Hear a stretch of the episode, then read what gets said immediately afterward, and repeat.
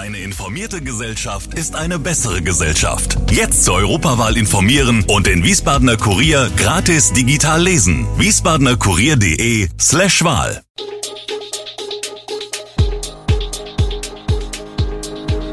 Gude, unser morgendliches News Update. Das Wichtigste aus Wiesbaden für Sie im Überblick.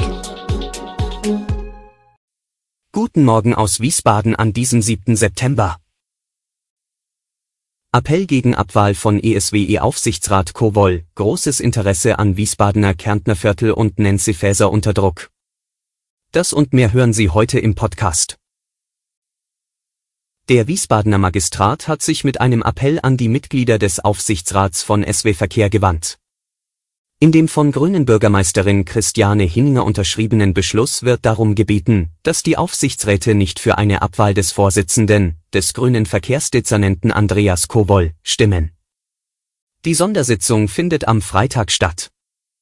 Eine Abwahl des Wiesbadener Verkehrsdezernenten könnte dazu führen, dass die Stadt Wiesbaden die Kontrolle über das eigene Verkehrsgeschäft verliert. Grundlage für diese Gefahr sind die hessische Gemeindeordnung und eine EU-Verordnung. Wenn die Stadt nicht mehr nachweisen könne, dass sie die Steuerung über die Verkehrsgesellschaft hat, könne das im schlimmsten Fall einen Verstoß gegen EU-Recht bedeuten.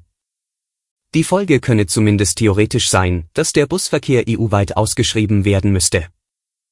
Die Stadt habe jedoch Verantwortung für den Fortbestand von SW-Verkehr und die Sicherung der Arbeitsplätze. Im Aufsichtsrat von SW will statt Kowol nun den Oberbürgermeister Mende dazu auffordern, anstelle seines Verkehrsdezernenten in den Aufsichtsrat zu treten. Auf reges Interesse stoßen die Baustellenspaziergänge durch das entstehende Kärntnerviertel in Wiesbaden. Die Städtische Wohnbaugesellschaft GWW, die Stadtentwicklungsgesellschaft SEG und die Quartiersmanagerin Sozialer Zusammenhalt Gräselberg, Angelika Wust, haben dazu eingeladen. 340 Wohnungen, eine Kindertagesstätte und später eventuell 80 Reihenhäuser sollen auf dem Gräselberg entstehen. Fast 50 Teilnehmerinnen und Teilnehmer hatten sich für die erste Führung über die Baustelle angemeldet, viele ältere Menschen, aber auch Familien mit Kindern und Alleinstehende. Ein weiterer Baustellenspaziergang durch das Kärntnerviertel findet am Dienstag 17. Oktober von 17 bis 18.30 Uhr statt. Der Wiesbadener Kultimbiss Walters Futterkrippe feiert Jubiläum. 50 Jahre ist es her, dass die erste Bratwurst in dem Imbiss am zweiten Ring über die Theke ging.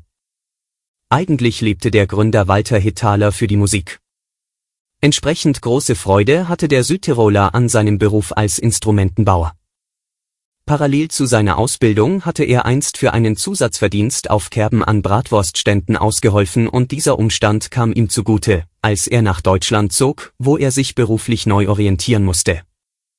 Am 13. September 1973 eröffnete er seine Bratwurstbude und obwohl die Nachfrage am ersten Verkaufstag zu wünschen übrig ließ, gab er nicht auf und schon bald stürmten die Wiesbadener Imbissfans das Areal.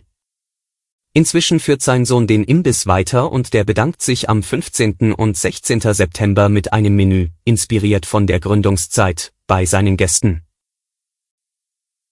Der Wiesbadener Baudezernent Andreas Kobol, Grüne, hat den Biebricher Ortsbeirat mit einer Nachricht aus der oberen Denkmalschutzbehörde überrascht. Der 1956 erbaute Zollspeicher wird zu großen Teilen nicht mehr als Kulturdenkmal betrachtet.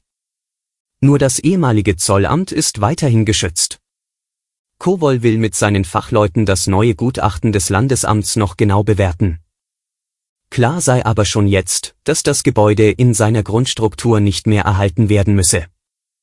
Dadurch habe man erheblichen Gestaltungsspielraum gewonnen. Der Stadtrat will nun Gas geben.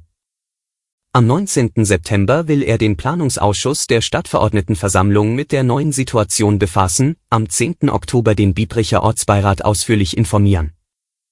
Kowol hofft, dass man nach den Herbstferien im November zu einer finalen Entscheidung komme. Ortsvorsteher Horst Klee, CDU, spricht sich derweil für einen Abriss und eine vernünftige Wohnbebauung aus. Manche schienen bei Kowol herauszuhören, dass auch er Sympathien für die Niederlegung der Bauruine habe, die seit Jahrzehnten ein Ärgernis darstellt. Im Oktober 2022 stellte Faeser den Präsidenten des Bundesamtes für Sicherheit in der Informationstechnik, BSI, Arne Schönbohm, frei. Das Vertrauen der Ministerin in seine Amtsführung und Neutralität sei nachhaltig beschädigt, gerade in der aktuellen Krisenlage, in der auch russische Cyberattacken drohen, hieß es zur Begründung. Vorangegangen war eine Böhmermann-Sendung, in der der ZDF-Mann dem damaligen BSI-Chef eine zu große Nähe zu einem Verein mit angeblichen Kontakten zu russischen Geheimdiensten vorwarf. Doch die Vorwürfe bestätigten sich später nicht. Faeser selbst sieht sich nun dem Vorwurf ausgesetzt, möglicherweise den Verfassungsschutz instrumentaliert zu haben. Am Dienstag sorgt Faeser erneut für Kritik nicht nur aus den Reihen der Opposition. Am Morgen war Faeser wegen eines Arzttermins nach ihrer Corona-Erkrankung nicht in Berlin bei einer Sondersitzung des Innenausschusses zum Thema. Sie nahm aber am selben Vormittag als Spitzenkandidatin Wahlkampftermine in Wiesbaden wahr. Darunter ein Interview bei der Deutschen Presseagentur und auch ein Gespräch im Wiesbadener Pressehaus der VRM. Alle Infos zu diesen Themen und noch viel mehr finden Sie stets aktuell auf wiesbadener-kurier.de. Gude Wiesbaden ist eine Produktion der VRM von Allgemeiner Zeitung, Wiesbadener Kurier, Echo Online und Mittelhessen.de.